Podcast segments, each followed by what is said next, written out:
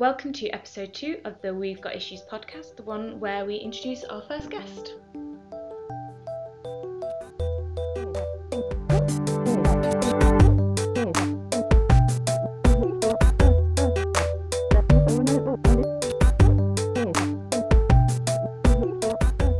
I'm Esther Liddell, I'm Sarah Stevens. and today we're going to be discussing Kyle Baker's Nat Turner with help from our very special guest, Leighan. Hi. Um, Leighan is a supervisor here at the David Wilson Library, Yeah. and she is also a PhD scholar. Mm. The title of her thesis is Representations of Matrifocality in Contemporary Anglophone Caribbean Literature, which is absolutely fascinating. I can personally testify to Leighan's genius. She once spent 20 minutes talking to me about math and fractals in her thesis, and I was like, this is literature though. How math? Do math? I don't know. Um, so Leighan is a certified genius, and she is here to help us out. I thought for today's episode we'd kind of start off in a similar way to we did last time, which is me asking you why you chose this novel as this month's recommendation, and then going from there. Alright, well, um, so it's the recommendation for October, which is Black History Month in the UK. So we wanted something that discusses Black history, Mm. Um, something that talks about these themes, that brings these themes forward, and to just kind of see the response that we get from people. Because I feel like there's a lot of Black history that we don't know. I know that in a talk by Akala, he mentioned that Black history was originally meant to be about everything about Black history outside of slavery. But then I read Nat Turner and I think there's a lot of slave history that we don't know because it doesn't fit what we like to think slave Mm. history was about or was like. Yeah, I think Akala's point was kind of that we used the month of Black History to start uncovering lost histories. So a lot of Black history in the mainstream sort of starts with slavery, which is an issue because we know that African history pre kind of colonialism, pre the colonial encounters, super interesting and vast and varied, and it goes on for ages and had incredible civilizations and did amazing things but I think in this kind of that spirit of retelling these lost stories, I think Nat Turner still kind of works because it's kind of similar to like the Haiti story in that we don't necessarily get to hear that much about Haiti and Haiti's history because they won. you know what I mean? Like Yeah. they did they did that they got their freedom and again i think with nat turner nat turner is an example of the slave who did not endure and the slave who took it into his own hands and so not many people would know about this story but it's such an incredible story um, and it's really cool that you're looking at it this one. I mean, I think it's definitely a narrative that makes us question and there are parts that makes us make us uncomfortable, I think. yeah Which is always the best part of, of literature when it Mm. makes us uncomfortable, when it makes us think. So, Sarah, as like a very new person to reading comics and all this Mhm. kind of thing, what did you think of, of Nat Turner? that's like a big question It's a big question. throw me right in sorry. I was going to say, kind of go back to the whole the not being well known part because I had no idea about this particular story. So that was interesting for me in in that sense. And then doing my usual thing, which is reading a thing and then being like, I need to research everything about it now, and realizing I couldn't do that in two weeks. That's just not possible. So I did a little bit of background reading, but I just realized that how much I didn't know and how much like in school we aren't taught. And I think that was probably the main thing that I took away from. It is. It is definitely something that you wouldn't hear about in school. It's not something that I heard about in school either. The, the education in, in Belgium about the slave trade, I think, is very sort of traditional. Very much, it was England, America, and Africa that was like the the slave the triangle, Yeah, yeah. and that's kind of and they kind of skim over that, and then they mention the Congo very very briefly, and then they skim over that as well. And that's kind of um, that's kind of where it stays, I think, unless you go digging, unless you go looking, Yeah. or unless you have people who put in the work to write these new Yeah. versions of, of the narrative. Yeah, because. I, I saw at the the back of um, this graphic novel that there is some questions. So obviously it's meant as a learning resource because it's got questions that you can bring to school aged. I don't want to say children because children probably shouldn't be reading this because it's incredibly graphic. But I'm, I'm assuming that it's like made for kind of like secondary school yeah, kind of. students, which is which is cool. But um yeah, the the education system in the UK is kind of glossed over Mhm. The history of slavery as well. I remember that we touched on sort of the slave trade once when I was in school. It was probably in when I was about 12 Mhm. and it was Black History Month and they did one really dry lesson about the slave trade and you know the triangular trade and that was it Mm, yeah, a very kind of almost sanitized version, I Yeah. think, of that history. Whereas I think Nat Turner is very graphic. Mm. Um, so let's kind of open up and, and talk about that a little Mhm. bit about that sort of the, the graphicness of not just the violence, but um, something that I read in an article um, written by Michael A. Chaney was this um, focus that Kyle Baker has on facial expressions uh, and facial mimicry and how they zoom in on that.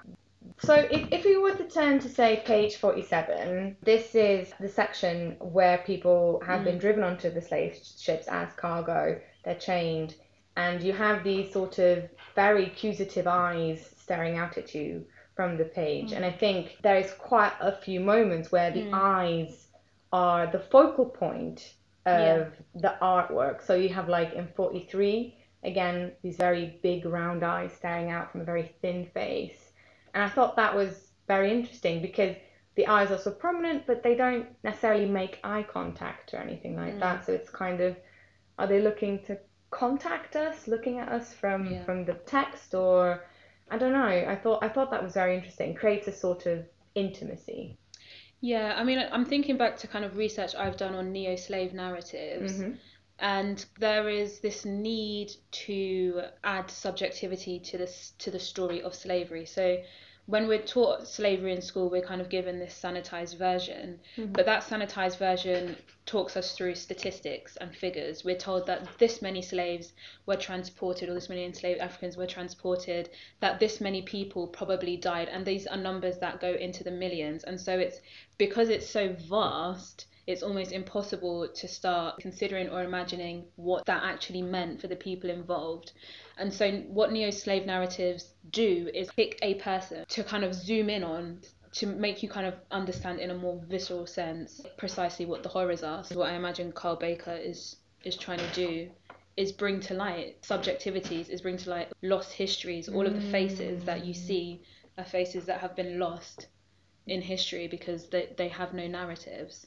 Yeah, I, th- I think that's a really good, really good point. Mm. Because I think there is something very visually arresting in the art, and it, it gives that sort of subjectivity to it, like you say. Something that I said about the art, I think when I met up with you the other day, was that I was really um, confused by the way that they've got all this lovely lavish art, and then the, the text is very blocky and not what I was expecting from other graphic novels I've read, where it kind of is incorporated into the pictures and things. It's, it felt, felt very separate. From an aesthetic point of view, I was like, I'm not sure I like this.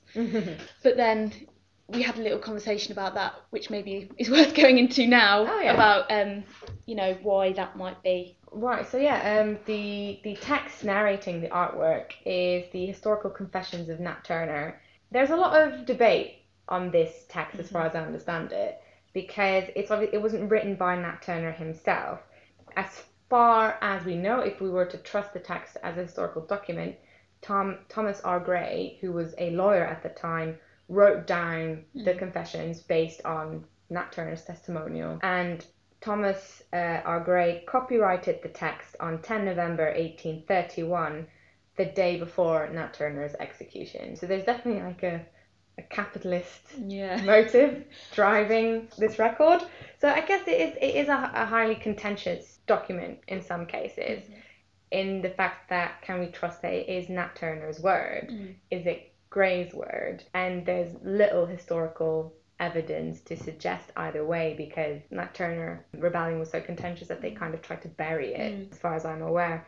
But I think if we were to take it as Nat Turner's own words, which I think Kyle Baker encourages us to do, it very much highlights the art in ways that a traditional narrative wouldn't have, I think, Mm. personally.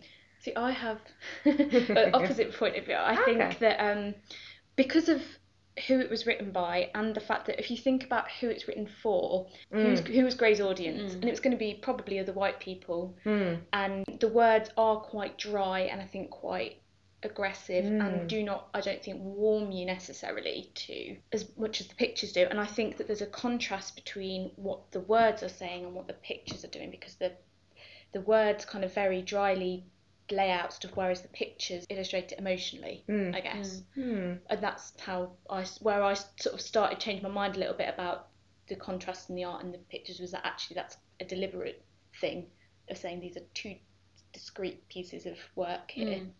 Hmm. How, how did you experience that contrast, Anne? I, I was kind of like reading text because I, I I'm not a, a scholar of graphic novels, Yeah. so I'm very much kind of like text oriented, Mm.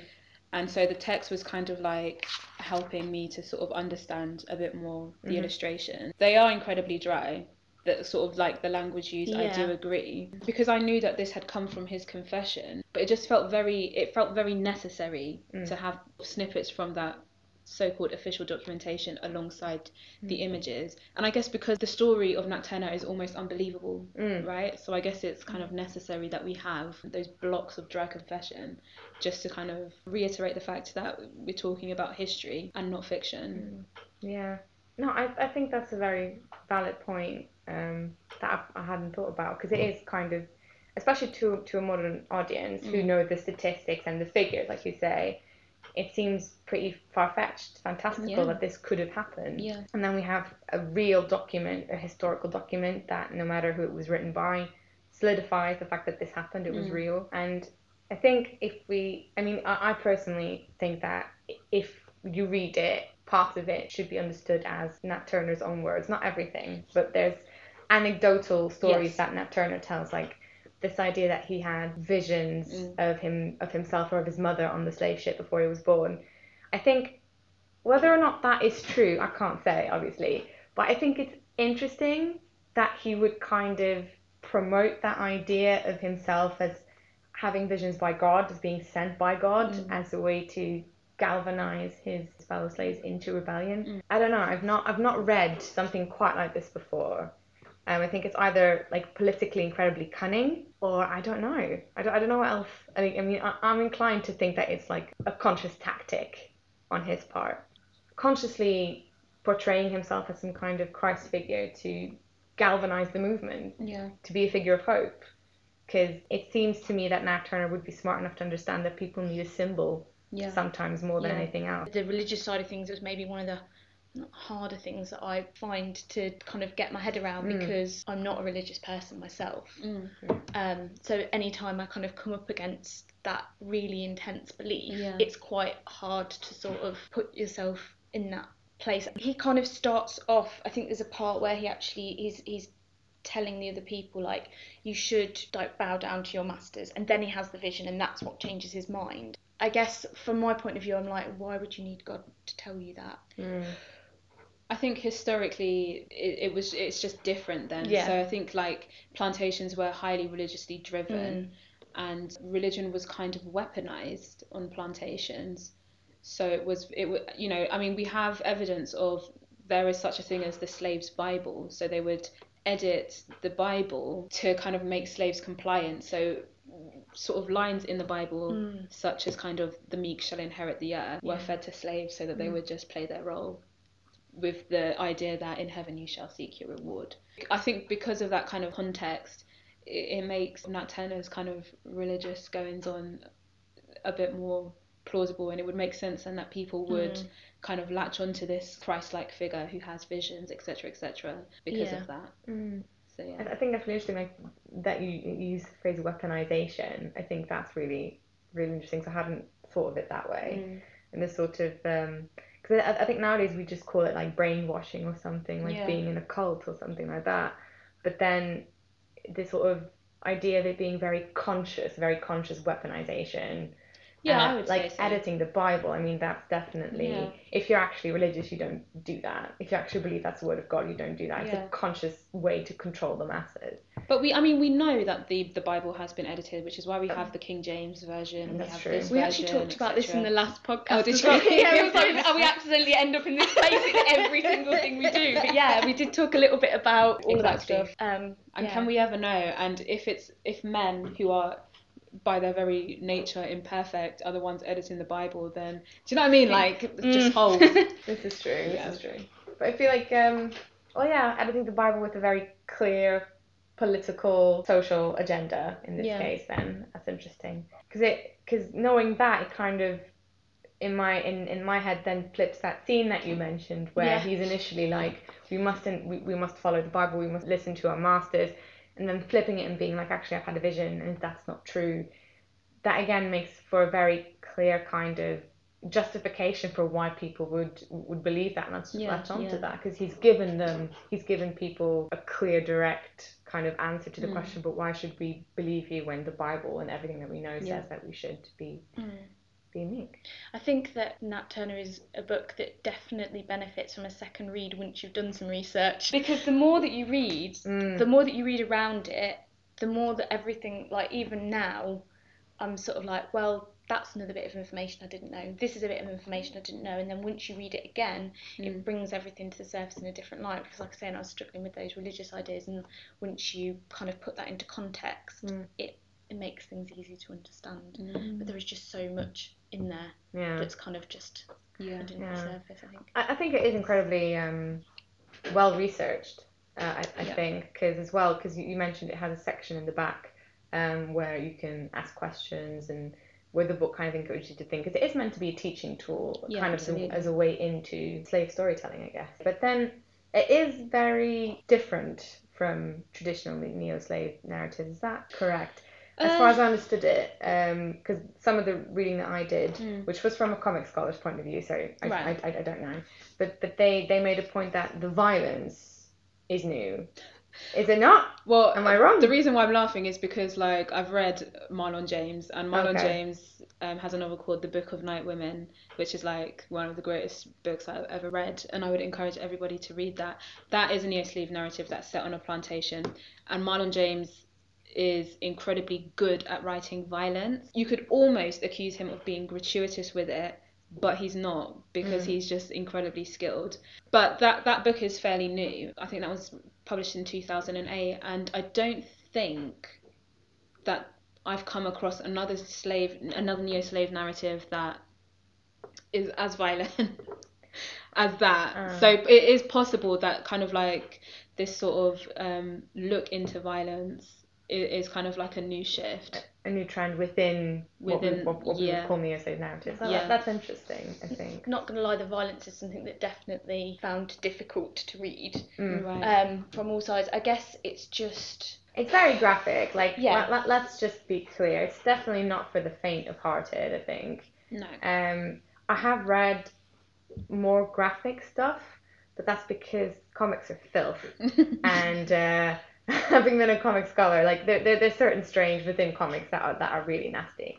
Um, so I, I have read worse, but if you're not used to reading violence, Yeah. then this is very new, very shocking, Mm. because it does get graphic at certain bits. I think what really struck me was the fact that it's such a contrast to, say, what we know from peaceful protests in the civil rights movement, and then this is the exact Right. extreme opposite. Yeah. And it's not something we're used to seeing, like No.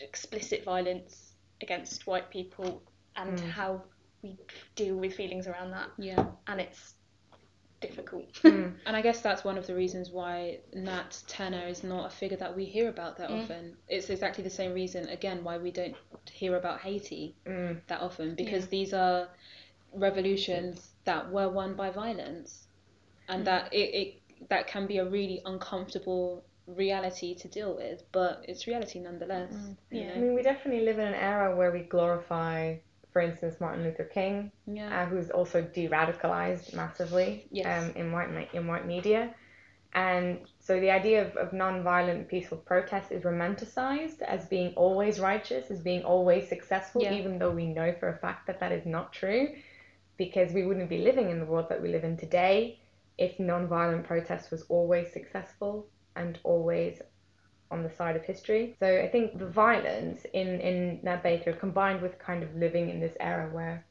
yeah. it very much you, you very much have an argument that violence is never the answer. There's a definite contrast there. Yeah. Because on the one hand, I don't think you can say, you know, bloody revolt is always necessary. But on the other hand, you can't say that, that it's never necessary. No.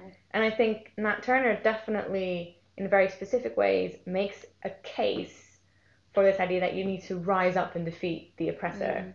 no matter who they are.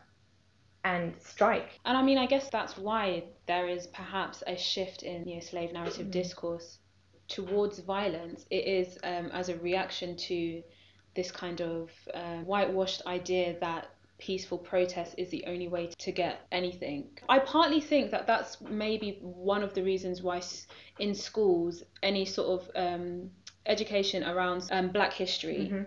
usually tends to focus on the civil rights movement and sit-ins and Martin Luther King and marches etc because that's pretty much all I learned we're, we're kind of just trying to again just kind of whitewash history but also try to mold how we might react in the future Yeah. because that's how you get what you want peacefully Mhm. actually Nat Turner tells us otherwise Nat, Nat Turner does tell us otherwise. Hmm.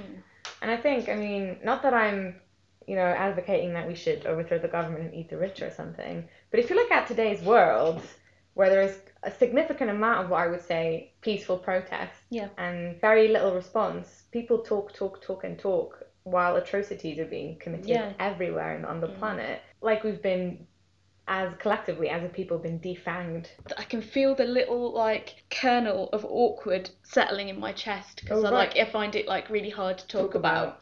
and I'm like I- I've got that thing where you know where you can feel the words wanting to form but not quite Mm. getting there and, and I do find it hard because there's a part of me that but why do we have to be violent like Mm. why Yeah. but then also that kind of part of me being like oh but I I- know like trying to reconcile those two things of Mhm. reality versus yeah Yeah. what you want to happen I, I think this idea of like why do we have to be violent i think that's an interesting question and i counter that with why should we have to be violent in the sense that you know so holocaust and internment camps and we all said never again for 50 years and they are happening now Mm. and that happened because not because we chose to not be violent but because we chose to be complacent yes. and because we have non-violent tools in our possession and people are not using them Mm. there is a social power that people are not utilizing like people can impeach trump and they've chosen not to and people are not holding those people who should be impeaching him accountable Mm. and it, it's this case of if the majority stands silently by, the minority doesn't have a choice but to be violent at some point, I think. And it's a violence that is, in a way, thrust upon them because they don't have a, a I choice. guess where it Yeah. gets difficult for me is it's like how far how far along do you leave it? Mm. Who gets involved in that violence? Because say for instance for me the bits that I find really hard with the violent acts against children. yeah yeah Um, and I think most people would because who is responsible? How far Mm. down the line do you go? And that's where it gets really muddy Yes. and everything gets a little bit unclear about. Okay, yeah, that person I can I can see that that person probably deserves it, but does their child? Because there is a, a child who gets straight up decapitated, isn't there? that's the bit that really like he was like said hello earlier on in the thing and he's just and he goes Mm. to say hello again and then straight off his head Yeah. So I think that's definitely something that is meant to shock the reader. Mm. It's meant to shock yeah us. I think we're supposed to just be uncomfortable for the entirety of Yeah. the duration of this graphic novel. I think that's entirely the point. I think the point is that in when it comes to slavery, morality is a very mucky thing. Mm. I think that's kind of the point of all of the violence is that what is moral in Mm. an immoral environment? yeah Yes. Who, do you know what I mean? where are Who the is right? lines anymore Exactly. Exactly. Where where do they get drawn? because this whole idea of if they go low, we go high. If that's if that becomes untenable, if the Mm. reality of the world does not allow such a philosophy to survive, how low do you go? Mm. The thing- yeah. the interesting thing about the effects of the rebellion or what happened next is that it did Nat Turner's rebellion did contribute towards sort of the civil war coming about but it also in the immediate future resulted in a backlash that caused the deaths of people that weren't involved and Mhm. if you if you do go hard it's not all going to be sorted and done and it's not just a case of it being Mm. he did this thing and he sacrificed himself and that was easy now it's like no it leads to more pain before it gets better Yeah. it's even like really pushing through that difficult bit That's always the way though, isn't it? yeah What are the Yeah. cycles of violence?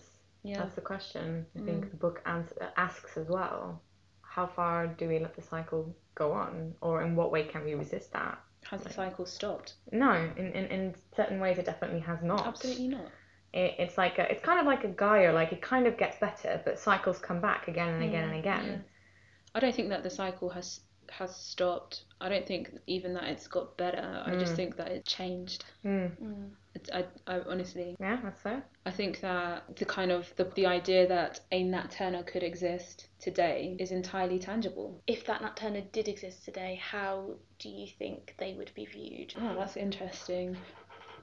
Well, it's very interesting because I um I read an article by a chap called Tim. I've very obviously misspelled his name on my notes, and we'll put his name uh, on the little on the show notes. But he talks about how um, certain academics have analysed Kyle Baker's Nat Turner in light of 9/11, and talks Right. about the religious fanaticism Yeah, Okay. that's in um, in the book and links it to Yeah. Terrorism and then freely acknowledges that that in and of itself is a problematic thing to do because obviously you can't straight up compare Mm. uh, someone who's rebelling against slavery versus someone who flew a plane to the twin Yeah. towers and all this but on the other hand he says it is a useful way to think of, about both the glorification of religious fervor Mm. in specific strata of American society and its complete demonization, um, which I thought was interesting. Um, there were bits I didn't understand because that's not really my wheelhouse. It got very far into that kind of thing, but I think it was interesting to to, to think about.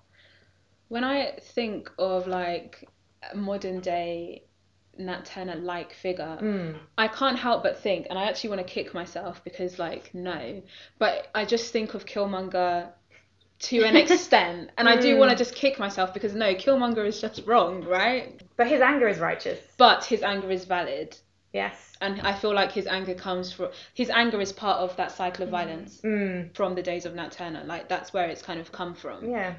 So he's kind of He, he very clearly makes that link at the end of Black Exactly. Panther. The, the film relates to the state of black people in the world Yes. constantly, obviously. But at the very end, um, Killmonger mentions his people who threw themselves off the ships and fell into the ocean. Yeah, and which we see in uh, this.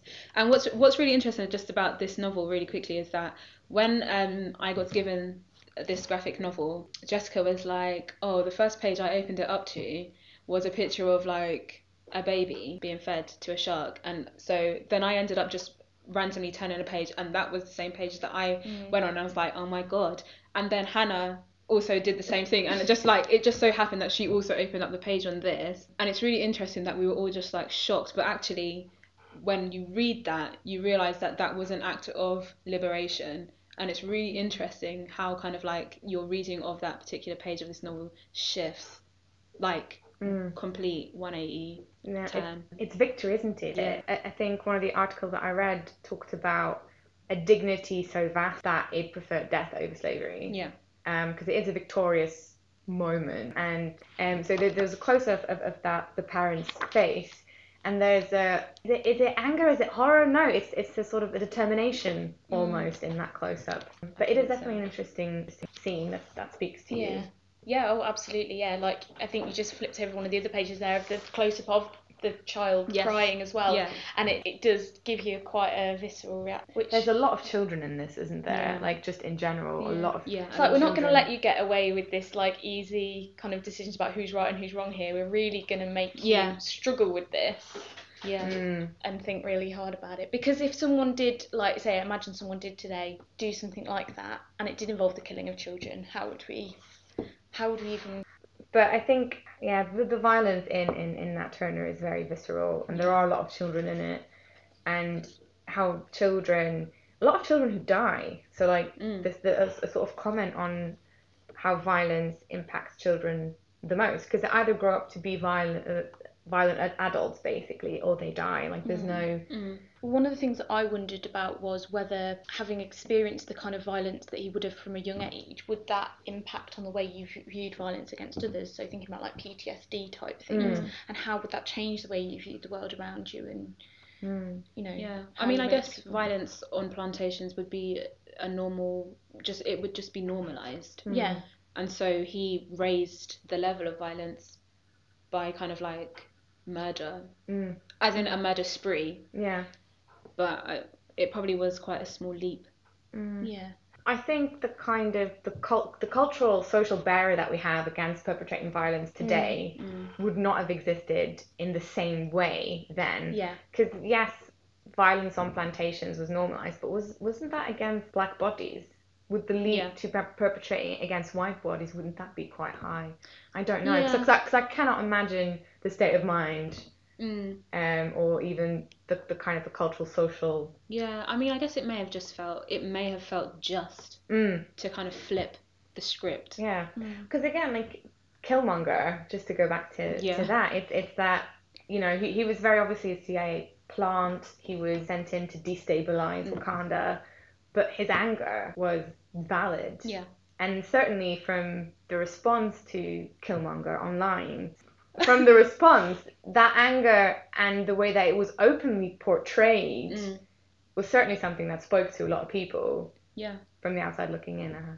It's just, I guess, his anger is entirely justifiable. I guess where we, we start to sort of have a bit, a few more questions is how can you kind of turn that anger into something constructive? What is constructive? I guess that's the Mm. that's where the question How do you approach the anger? Because it's Yeah. got to go somewhere. because anger is an entirely valid emotion. You can Mm. do several fantastic things with that anger. yeah, it, it you can know. fuel you. It- Exactly. You can use it to move forward So, into non-violent endeavors, but So the question is, did, is that anger does that anger fuel you or is it ultimately self-destructive? mm, And I think in the case of Killmonger, there are varying debates on that. Mm. People are kind of like falling on either side.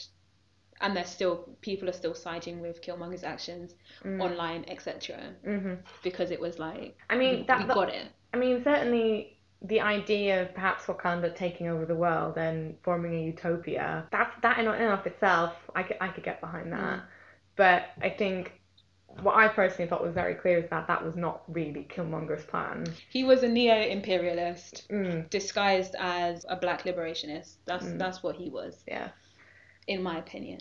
The fact that this is even a plotline in a blockbuster film Oh, yeah, is quite astonishing. Mm. Like to think that, I mean, what, five, ten, twenty years ago would you have seen a plotline like that. Mm-mm. in No. something that is a kind of not not a specialist film, but something that It's entirely mainstream. Yeah, entirely mainstream. Had a massive budget. Yeah. Wasn't a shoestring production by two Yeah, students. crazy. Yeah. Yeah. But it was amazing. Yeah. I just Love it. let, let, let's get that out of the way. So I, I, I don't know if you guys know this, but Kyle Baker is actually like a really well known Mm. comic book illustrator, Mm. and he he's done Deadpool, X Men, Justice League, but he also did a Captain America book that was called Truth, Red, White, and Black, and it was basically the story of the Black Captain America who Mm. predates Steve Rogers. He was a black soldier, and the company was taken to a camp in the middle of nowhere in America, and they were illegally experimented on. So it was very much modelled on the syphilis experiments in the Mm. Tuskegee camps. Can you Um, explain a little bit more about that for not everyone's going to know? Well, basically, um, at some point, the American government just started randomly, illegally experimenting on people and gave them syphilis and just kind of wanted to see what would happen to someone who was living with syphilis. The history of illegally experimenting on black bodies without people's consent is vast in the American um, landscape. There's a there's a term for that. It's called medical apartheid, um, and that also talks about the way that black bodies are still not um, considered autonomous Mm. uh, w- within medical discourse. That's all very complicated. But basically, it's a really interesting, interesting story. Um, the Black Captain America who predates Steve Rogers. And there's a lot of uh, really interesting stuff in there, especially how they kind of address the fact that, one, it was very obviously sacrificing black bodies to make something safe for white bodies to consume. That's Mm. kind of explicit throughout the text.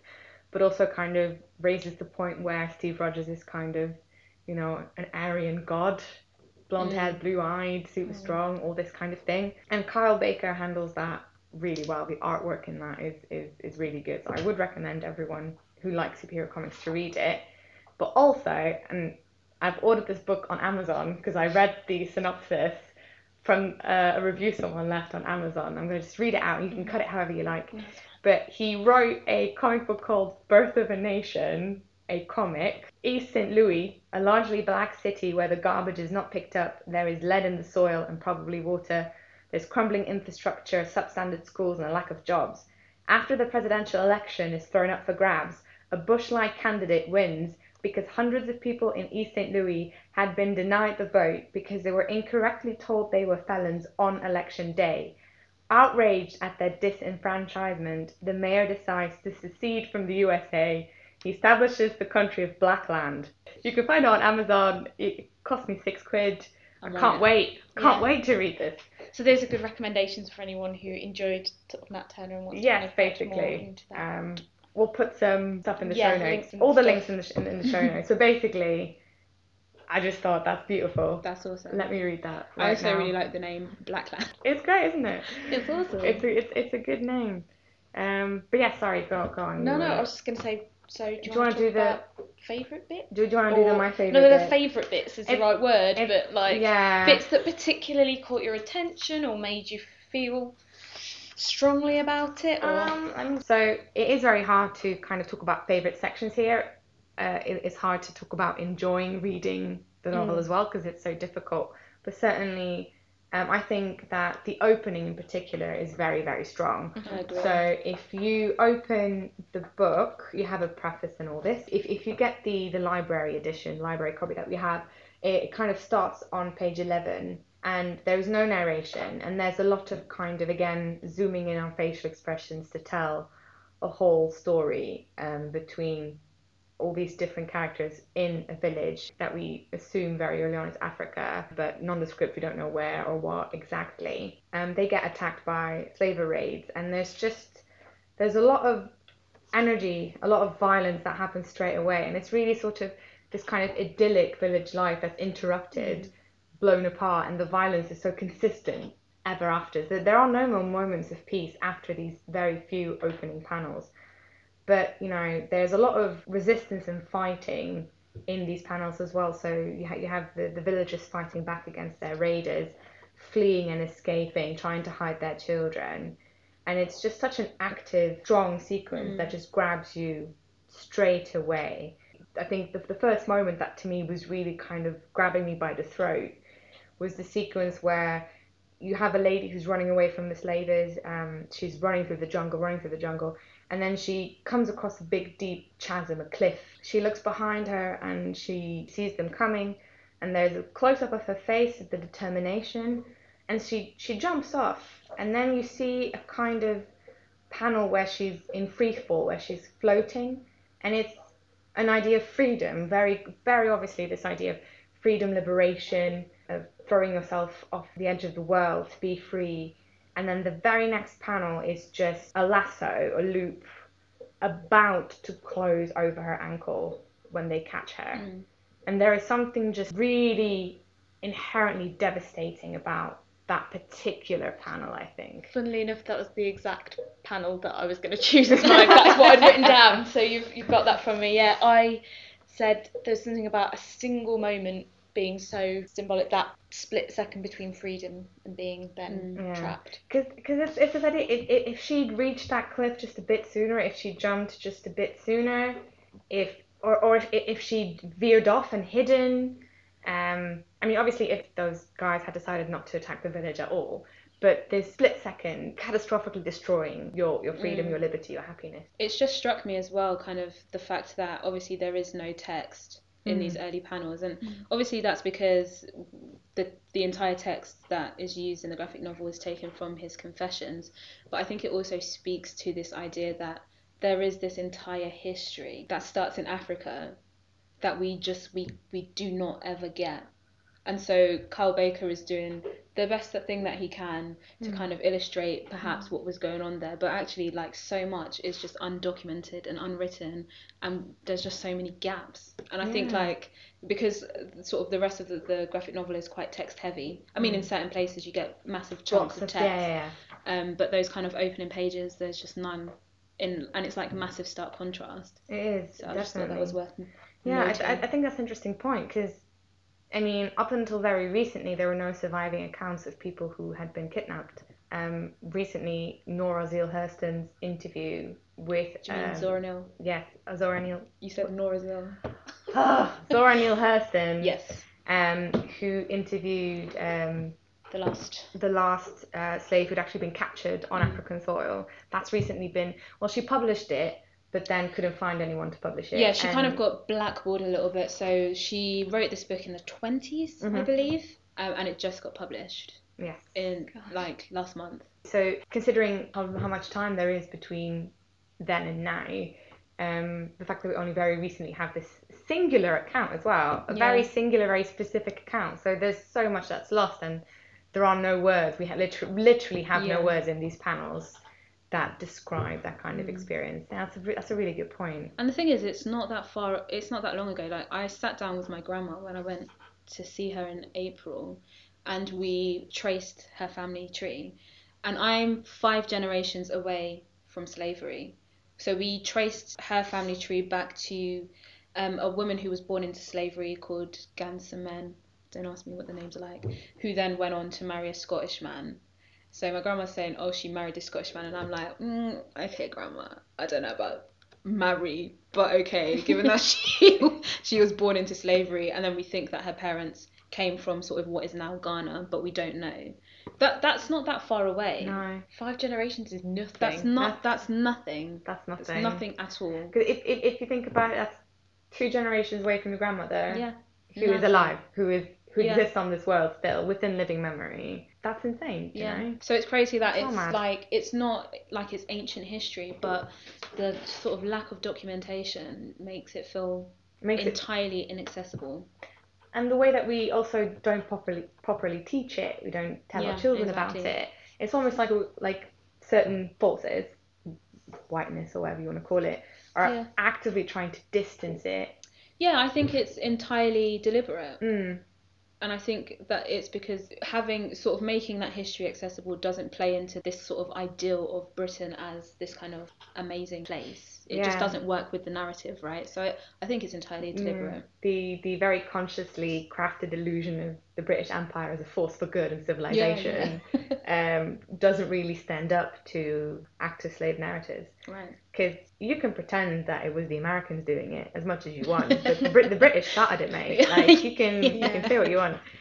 Um, Oh, I mean, that's I mean that's an interesting thing in itself about the fact that when you do talk about it in school, it's very much from an American context. Yes. And it's like, Which again is also entirely deliberate, I think. mm, Yeah. it's like they they did it Yeah. over there. Exactly. like we started, but we came to our senses, Yeah. and then they kept doing it because they were evil, Yeah. and that's like the only reason it stopped in Britain, or that people started campaigning against it in Britain, is because it was financially speaking more beneficial for America to have slaves than it was for Britain. For Britain, it was not becoming cost effective enough. No.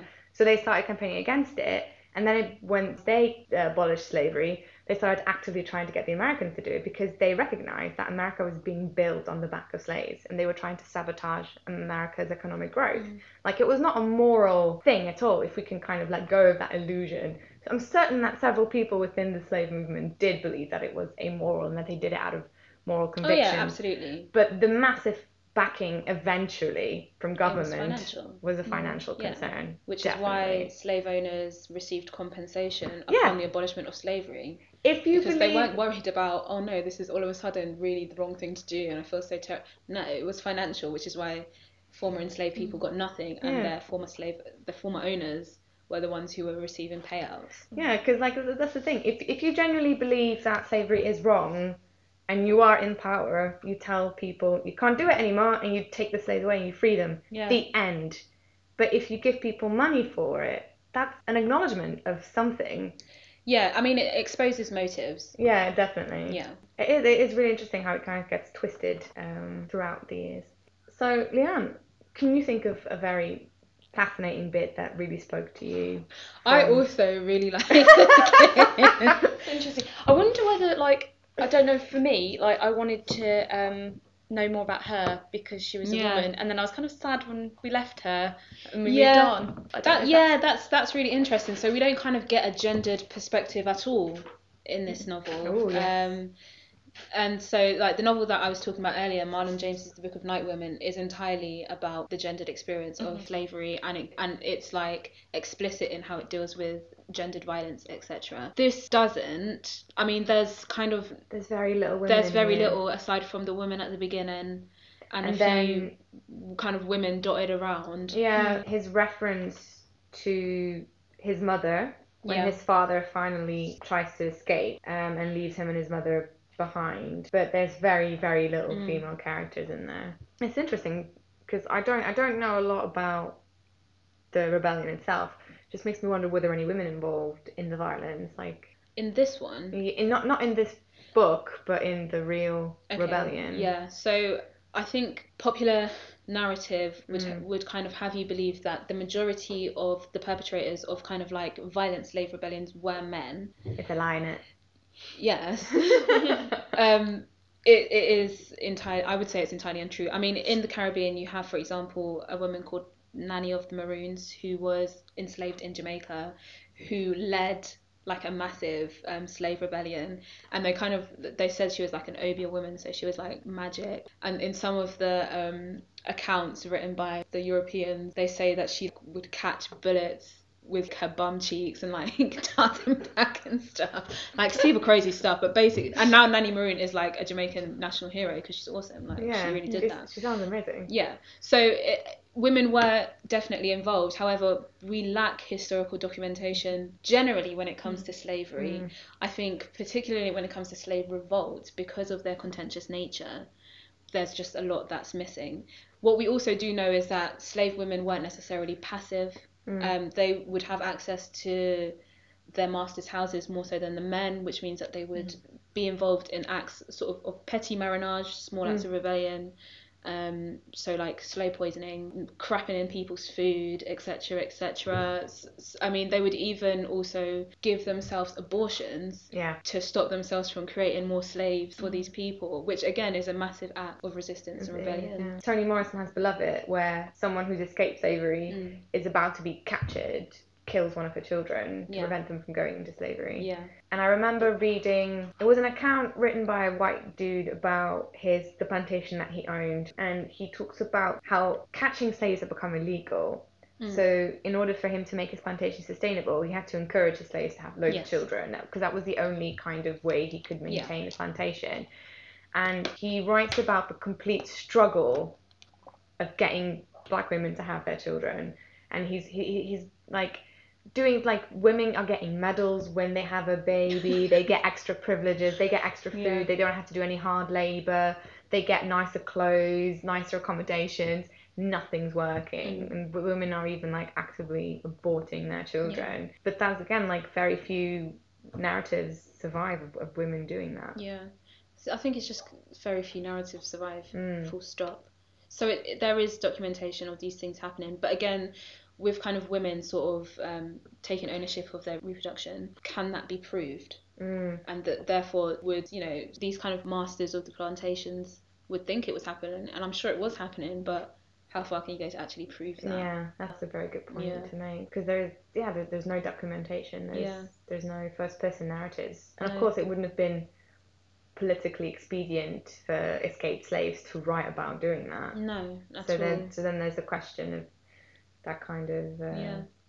And this is why neo-slave narratives like Kyle Baker's Nat Turner is so important because actually, i- in the face of this lack of documentation, it is imperative that we take these imaginative leaps to fill in the gaps. Like we kind of just have to do it. Otherwise, so many stories get lost. Mm. I think that's why neo-slave neo-slave narratives keep being written and Mm. they keep being read Mm. because they're just so important. So we have quite a few recommendations that have come up during this podcast, and we'll put them all in the show notes for you so you can have a go and, and read if you are interested. So thank you very much, Leighan, for joining us. Thanks for having me. And thank you to everyone tuned in. Uh, you can find out more information about the monthly recommendations page and today's comic uh, via the links in the show notes as well. And remember, if you'd like to provide us with any feedback, please feel free to send us an email at wgipodcast at gmail.com. Our next uh, graphic novel is going to be Sally Heathcote, Suffragette. So get reading, and we will be with you again in November.